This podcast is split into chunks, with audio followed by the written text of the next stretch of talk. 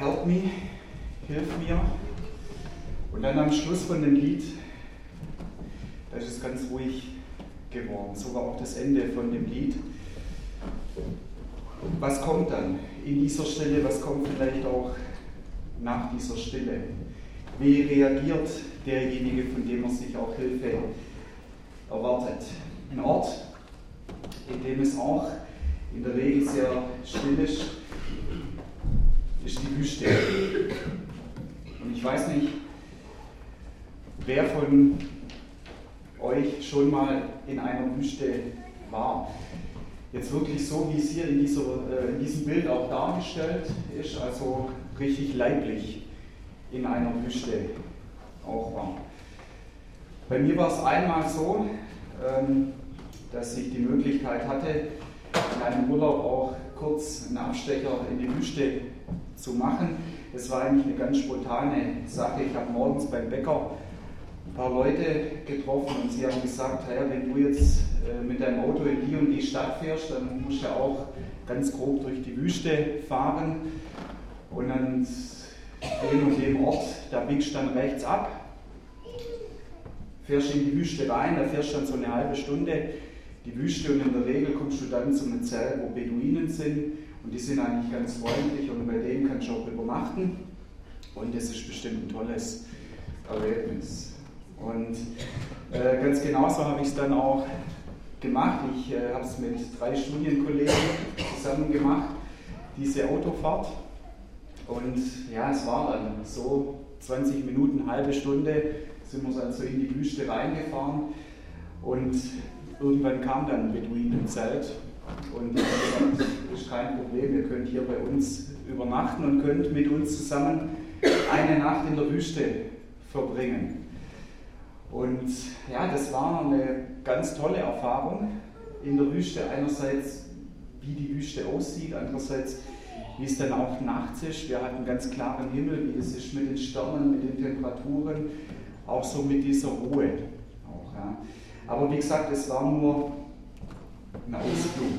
Es war nur eine Nacht, die wir dort verbracht haben. Über eine längere Zeit in der Wüste zu sein, über eine längere Zeit vielleicht auch in der Wüste unterwegs zu sein, das kann auch ganz anders sein. Unser deutsches Wort Wüste, das ist abgeleitet von einem lateinischen Wort. Vastus heißt dieses lateinische Wort. Und das heißt auf Deutsch übersetzt öde. Und so sieht es ja auch aus auf diesem Bild. So schön es auch ist, zumindest wenn ich das anschaue, ist für mich auch eine gewisse Schönheit drin, was ja, anderes mal, was Besonderes. Aber es ist öde, es ist ödes Land, es wächst kaum etwas. In der größten Trockenwüste, die es auf unserer Erde gibt, der Sahara, da gibt es auf drei Viertel von der Fläche, 75 Prozent von der Fläche, keine Vegetation. Da wächst praktisch gar nichts.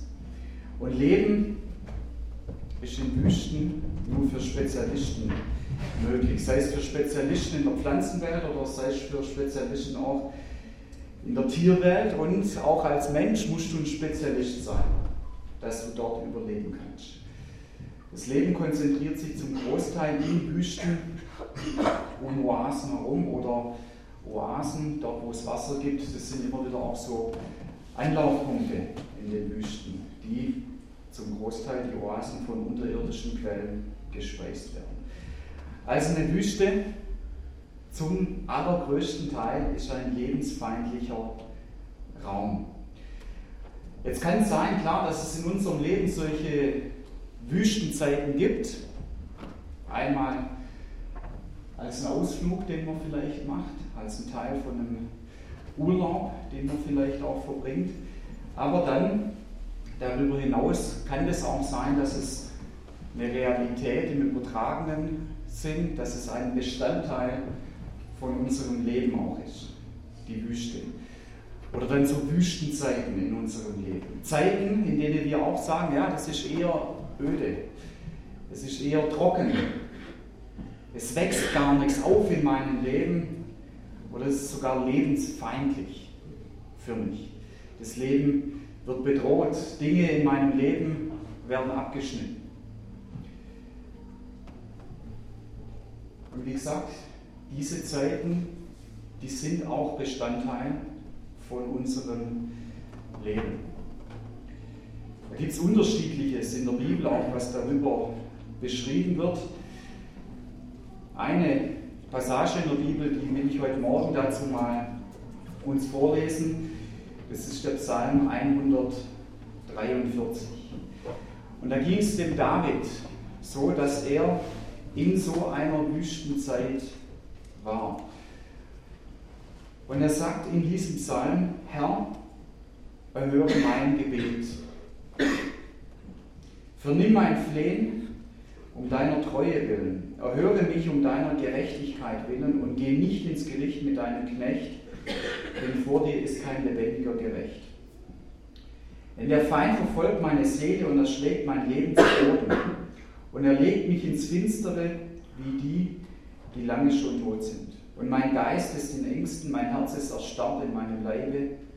Und ich denke an die früheren Zeiten. Ich sinne nach über all deine Taten und spreche von den Werken deiner Hände. Und ich breite meine Hände aus zu dir. Meine Seele dürstet nach dir wie ein dürres Land. Herr, erhöre mich bald. Mein Geist vergeht. Verbirg dein Antlitz nicht vor mir, dass ich nicht gleich werde denen, die in die Grube fahren. Lass mich am Morgen hören deine Gnade, denn ich hoffe auf dich.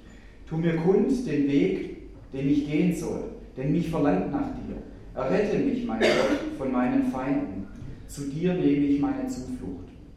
Lehre mich tun nach deinem Wohlgefallen, denn du bist mein Gott. Dein guter Geist führe mich auf ebener Bahn. Herr, erquicke mich um deines Namens willen. Führe mich aus der Not um deiner Gerechtigkeit willen und vernichte meine Feinde um deiner Güte willen und bringe alle hin, die mich bedrängen. Denn ich bin dein Knecht. Ganz unterschiedlich und sehr bunt, wie der David hier seine Situation beschreibt. Einen Satz von ihm, den will ich mal herausgreifen. Meine Seele, die dürstet nach dir wie ein dürres Land. Ja, deswegen habe ich auch dieses Bild von der Wüste gewählt. Ja, David sagt, mir geht's richtig schlecht. Ich werde verfolgt von einem Feind, der schlägt mich zu Boden. Mein Geist ist in Ängsten. Mein Herz ist erstarrt in meinem Leib. Es kommt mir so vor, wie wenn es gar nicht mehr schlägt. Mein Herz. Und ich, ich hoffe auf dich. Ja, meine Seele, die hat so richtig Durst nach dir. Es ist wie so ein dürres Land. Es ist wie in einer Wüste.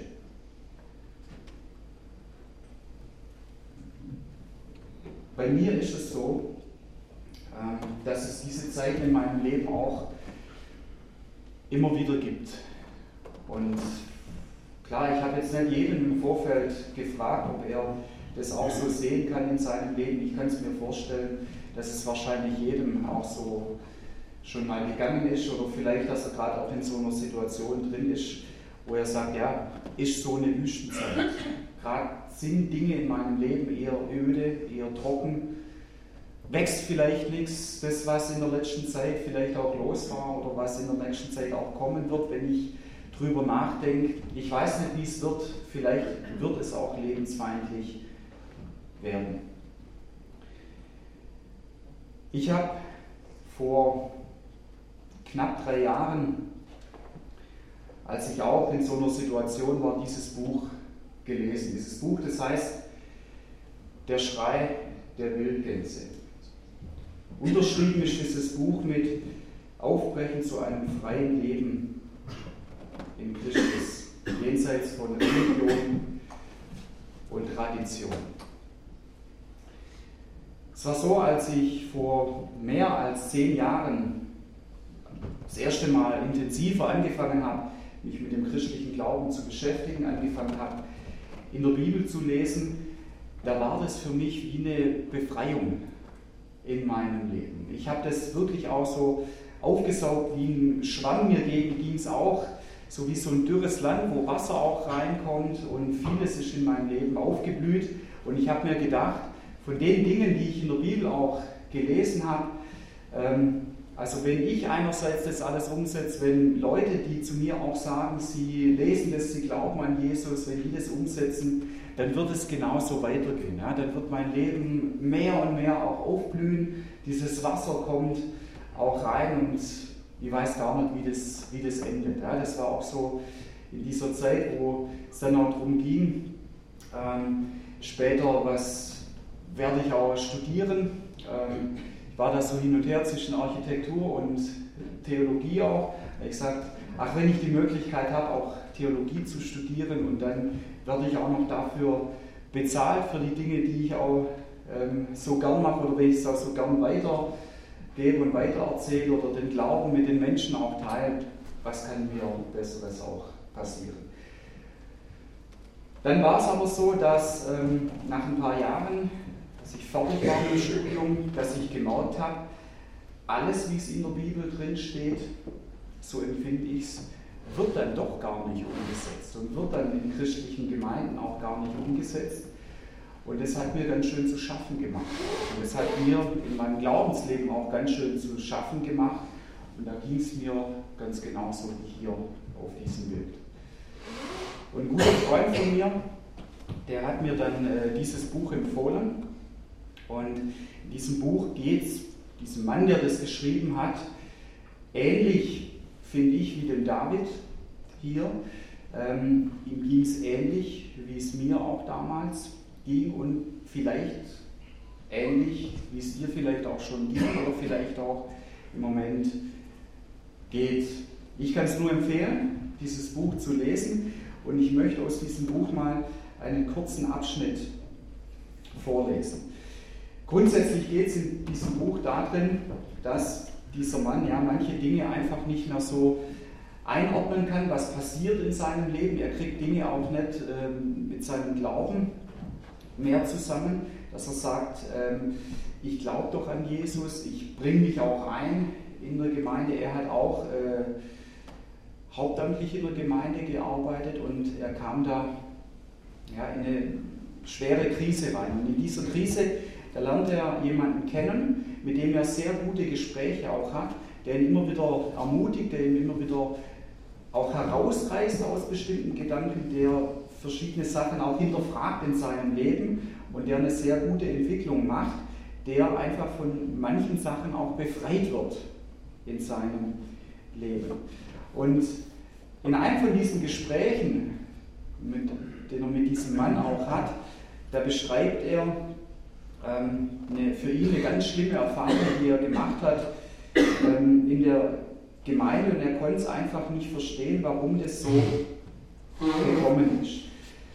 Und er sagt ihm da, der Leiter von unserer Jugendarbeit hatte vor zwei Wochen ein Konzert zum Schulanfang geplant, um Schüler der Oberstufe zu erreichen. Und dabei hatte er eine Band, eine Band eingeladen, die eine, so beschreibt das, echte Evangeliumsbotschaft hatte. Und die hatte am Tag zuvor auch im Gymnasium der Stadt bei einer Veranstaltung gespielt. Er und die Jugendlichen hatten dann in unserem Stadtviertel dieses Konzert angekündigt. Und dadurch wurden ziemlich viele Leute angezogen. Aber es gab eine große Krise. Einige unserer älteren Mitglieder, die sich an einer anderen Stelle in unserem Gebäude trafen, hörten die Musik und waren der Meinung, sie klinge zu weltlich. Als sie nach draußen gingen, um nachzusehen, was los war, sahen sie, dass ein paar, paar der Mädchen nur dürftig bekleidet und einige der Jungs wie Mitglieder einer Gang angezogen waren. Das hat ihnen wohl Angst eingejagt und sie beschuldigten den Jugendpastor, er habe den Gottesdienstraum besudelt. Später mussten wir leider noch feststellen, dass einige der neu gepolsterten Sitzplätze mit einem Messer aufgeschlitzt worden waren und dass in einigen der Rückenteile Initialen eingeritzt waren. Außerdem fehlte ein Teil unserer Musikanlage und in der Männertoilette war auch noch ein Graffiti. Der Schaden bezifferte sich auf etwa 3500 Dollar und jetzt wollen sie das Köpfe rollen. Einige Eltern haben gehört, dass auch Alkohol im Spiel war und dass, dass nach dem Konzert draußen auf dem Parkplatz geraucht worden war. Jetzt antwortet der andere. Wenn man Leute erreichen will, ja, dann kann es Probleme geben, meinte John und hatte seinen Blick ähm, auf mich gerichtet. Ja, aber die Probleme hinterher sind meist noch größer. Einige Leute wurden richtig wütend, als sie hörten, was passiert war. Du das Kampfgeschrei da hören sollen. Wir haben schon genug davon im Fernsehen. Wir brauchen das doch nicht in unsere Gemeinde zu bringen. Wieso versuchen wir, die Kinder der anderen zu retten, wenn wir unsere eigenen verlieren? Der ganze Ort war voller Krimineller. Und dann sagt der andere, was ja eigentlich ein positiver Aspekt wäre, wenn das Ziel wäre, Leute zu erreichen. Ja, ich glaube, das wird mir jetzt auch klar. Es wundert mich, dass die Leute auf beiden Seiten mit einem solchen Ärger aufeinander losgingen. Dieser John, der hat diese Gemeinde mal besucht und er hat auch festgestellt, die Gemeinde hat sich ein Motto gegeben und er sagt dann, ja, aber wenn ich mich recht erinnere, verspricht doch das Motto an eurem Gebäude folgendes, wo Liebe ein Lebensstil ist. Und dann sagt der andere, ja, aber das hängt schon lange da oben, dass ich mir nicht mehr vorstellen kann, dass es irgendjemand vielleicht auch noch bemerkt. Offensichtlich, sagte dann der John. Das war der Anfang von einem Prozess, was dann dieser Mann durchgemacht hat, was dann ziemlich schlimm geworden ist, auch für ihn. Nämlich diese ganze Sache ist noch mehr eskaliert in der Gemeinde. Das war dann auch so, dass sie es im Leitungskreis äh, besprochen hatten. Der Jugendpastor hat gesagt, aber ich habe es euch doch vorgestellt. Ich habe euch auch die Musik auf einer CD gegeben, dass ihr es anhört. Und ihr habt doch gesagt, äh, ich soll das machen. Ja. Und äh, dann war einer von den Leuten aus dem ältesten Kreis, der hat einen anderen zur Seite geholt und hat gesagt, ja, okay, aber damals war das so, als ich mir die Musik angehört habe, da hatte ich so viel zu tun und letztendlich habt ihr mich überrumpelt. Ja. Ich habe das damals so gesagt, ja, mach dieses Konzert und es ist auch in Ordnung, aber ja, das entspricht nicht so ganz der Wahrheit, dass das jetzt so ist, dass ich da auch so richtig zugestimmt habe und so. Und ähm, wenn es jetzt dazu kommt, es wird eine Versammlung darüber geben, dann hat er gesagt, dann erwarte ich von dir, dass du genau das so vertrittst, dass ich nicht zugestimmt habe. Und ich werde dem Jugendpastor empfehlen, dass er sich eine neue Stelle sucht. Und äh, ich werde ihm auch sagen, ich werde ihn darin unterstützen, eine neue Stelle zu suchen. Und er hat dann gesagt, wie meinst du das? Du erwartest jetzt, äh, dass ich für dich lüge, oder wie? Und er hat gesagt, dann es wird gut sein für die Entwicklung von der Gemeinde, dass da ein Friede auch reinkommt, wenn wir das jetzt auch so machen. Und äh, bei allem, was ich immer für dich auch gemacht habe und wie ich dich auch immer unterstützt habe, erwarte ich das von dir, dass du das so machst. Auch für die Gemeinde.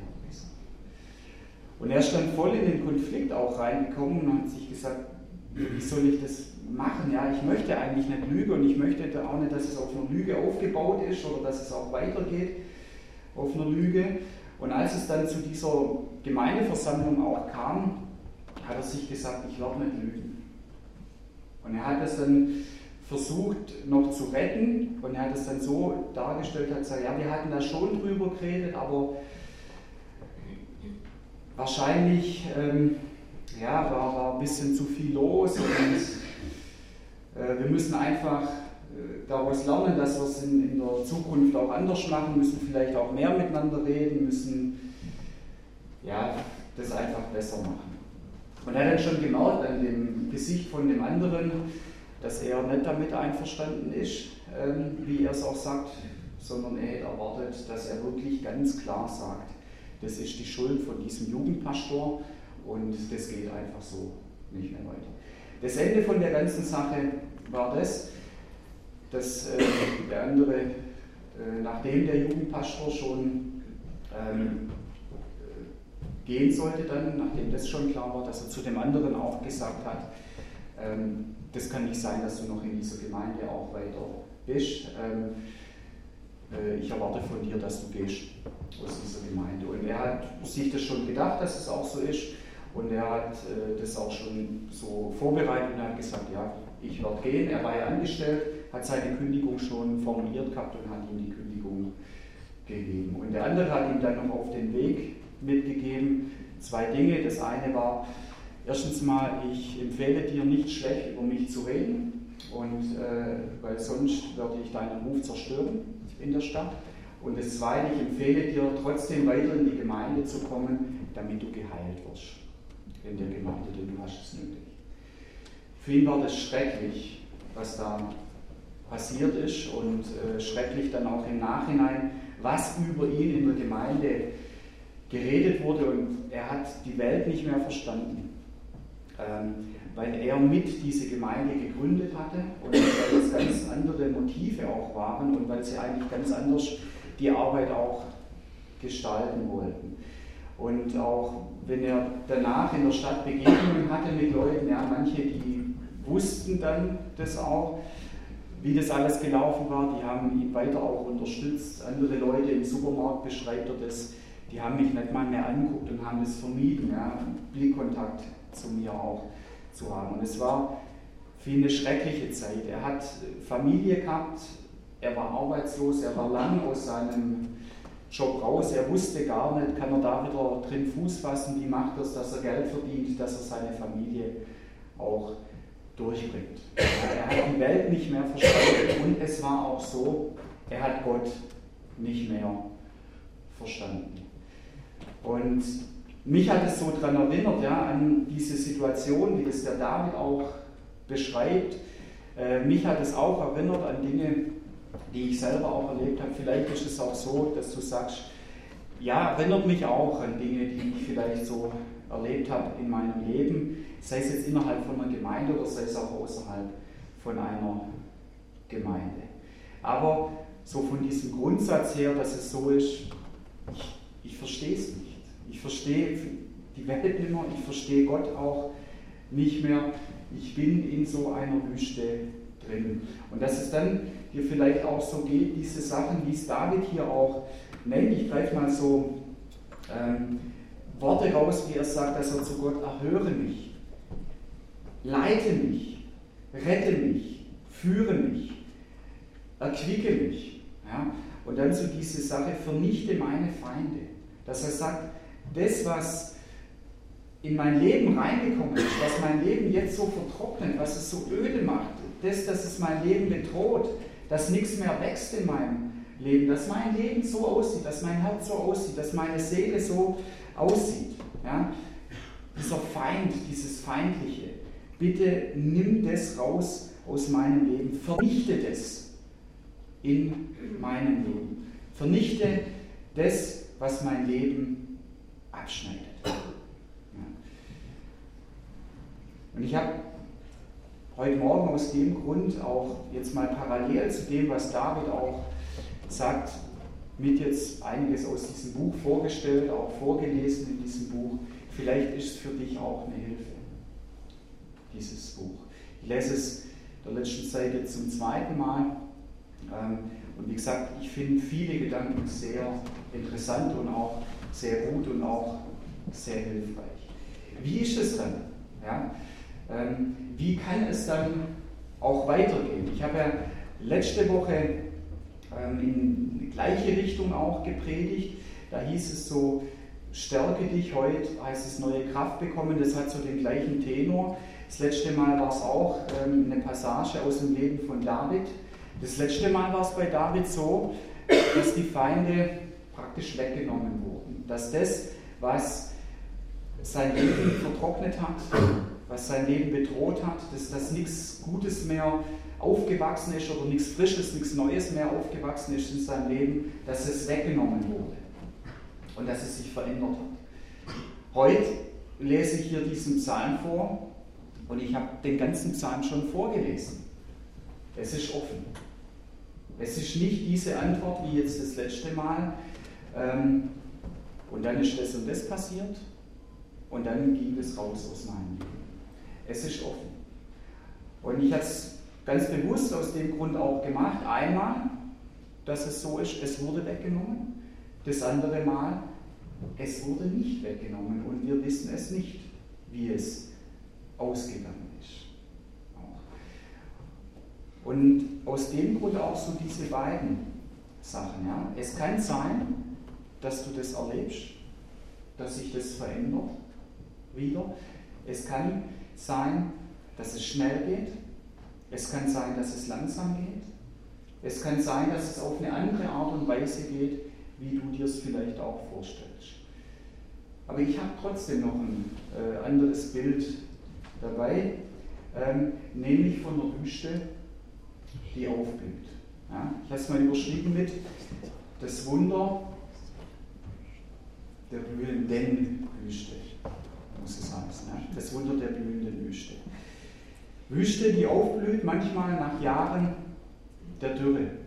Einfach weil kein Regen gefallen ist, einfach weil es so war, wie es der David hier auch beschreibt.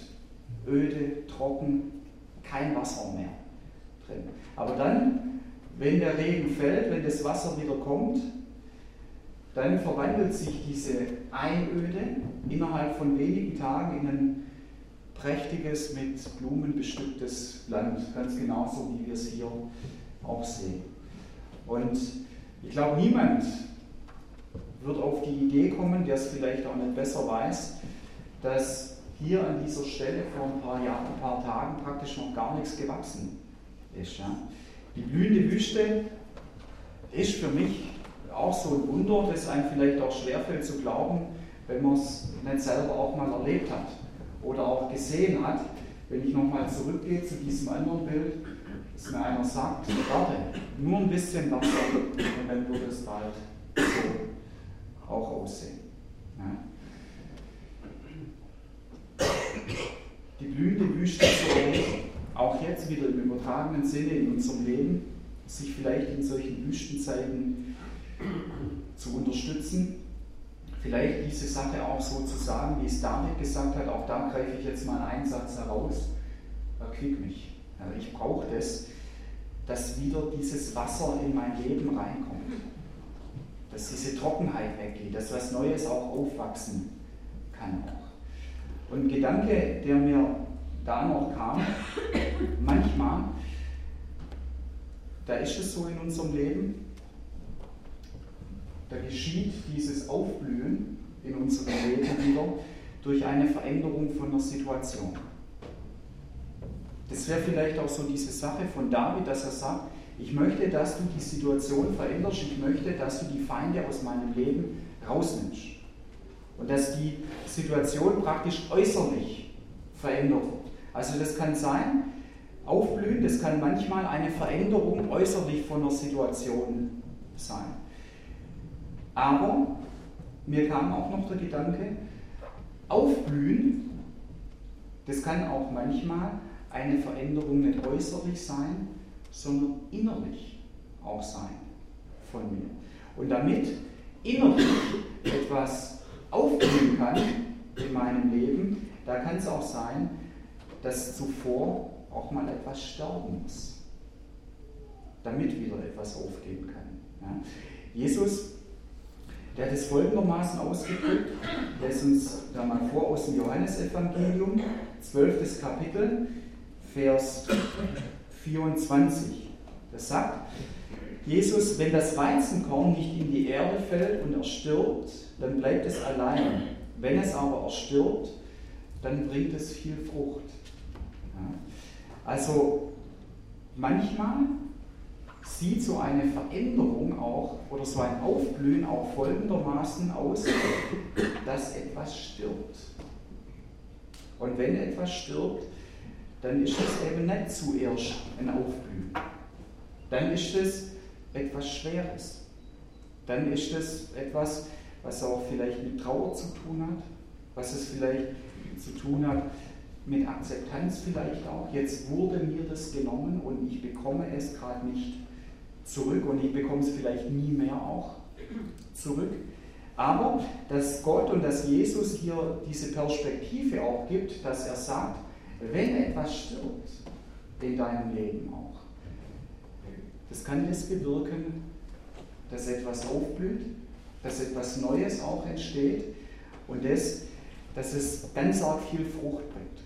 Und dass es praktisch wie so ein Blütenmeer auch wird.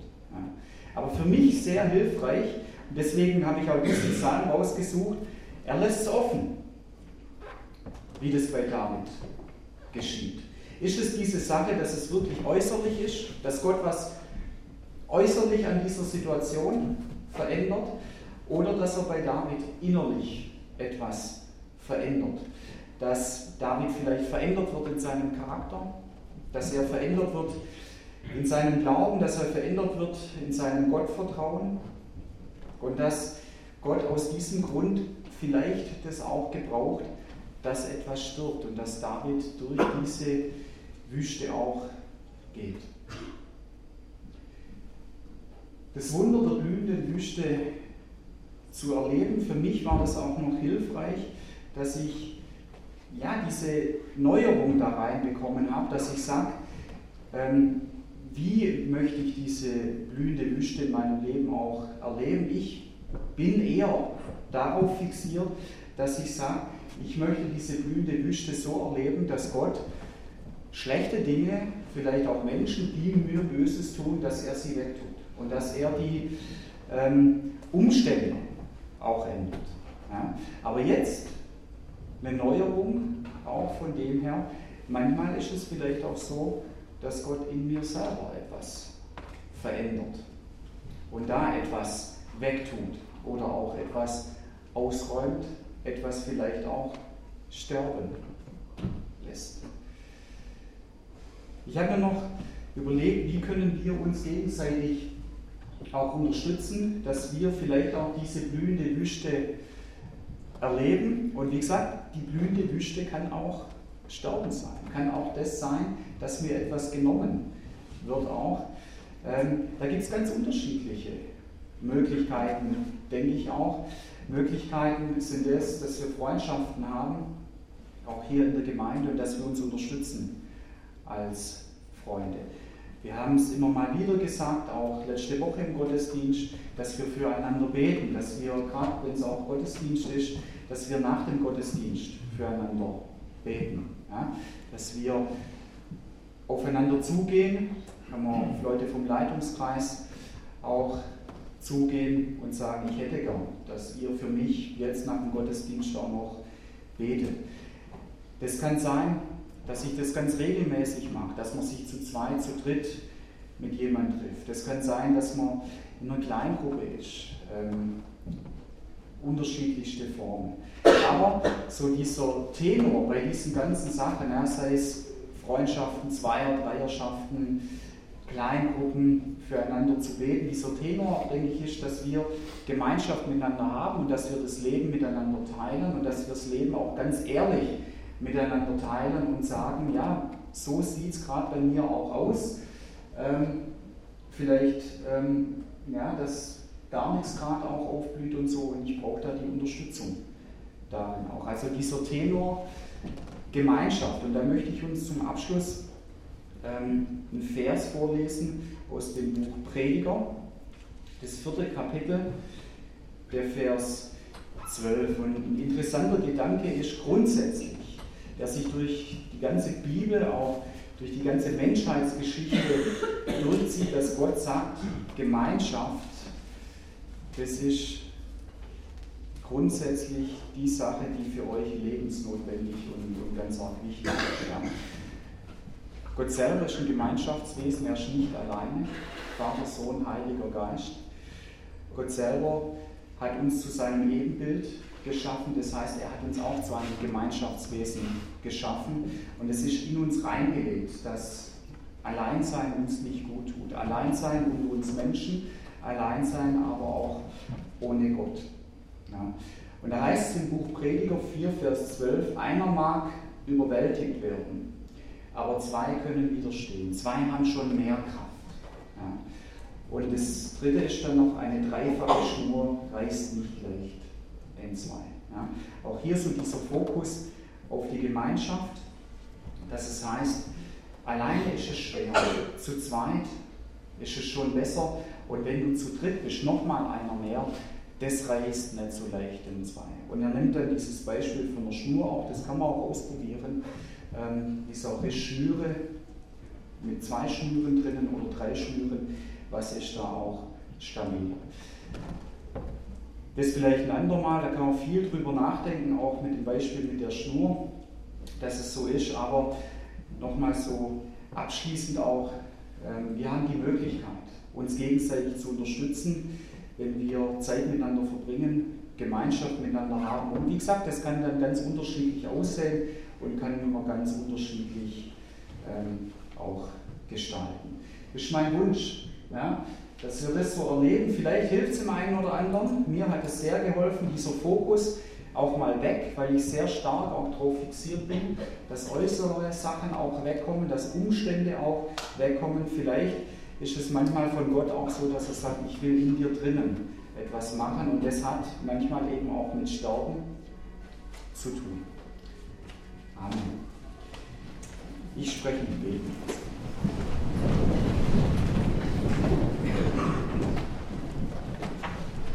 Vater, ich bitte dich darum, an dem Punkt, wo wir gerade stehen, wo wir sagen, ja, ich möchte Erquickung in meinem Leben, dass du das schenkst und dass du an dem Punkt, wo wir das auch brauchen, unseren Horizont erweiterst, wo wir vielleicht neue Gedanken auch brauchen. Und ich bitte dich an den Punkten, wo wir Gemeinschaft brauchen, dass du uns Leute ins Leben reingibst, wo wir gute Gemeinschaft haben. Oder wenn wir Freundschaften und Gemeinschaft schon haben, dass du das in der Art und Weise auch segnest, dass wir uns gegenseitig auch ermutigen können. Du sagst uns zu, dass du genau das bewirken möchtest in unserem Leben, dass etwas aufblüht, aber du hast unterschiedliche Wege. Und manchmal ist es auch anders, wie es jetzt auch mir ging, wie ich so meine Vorstellungen habe. Ich bitte dich, dass du uns darin auch beschenkst, dass du dich uns zeigst, wie du es auch machen möchtest. So wie es der David auch gesagt hat, weil es in deinem Namen auch drinsteckt. Und einer von deinen Namen, das ist auch der Heiland. Und ich bitte dich, Herr, dass du das bewirkst in unserem Leben und schenk uns einfach die Geduld oder vielleicht auch das Vertrauen, vielleicht auch die Liebe zu dir, dass wir sagen, okay, du bist der Heiland. Danke, dass du in meinem Leben wirkst und ich will mich von dir überraschen lassen, denn ich will darauf vertrauen und ich will daran glauben und ich will daran festhalten, dass deine Wege die guten göttlichen Wege sind. Amen.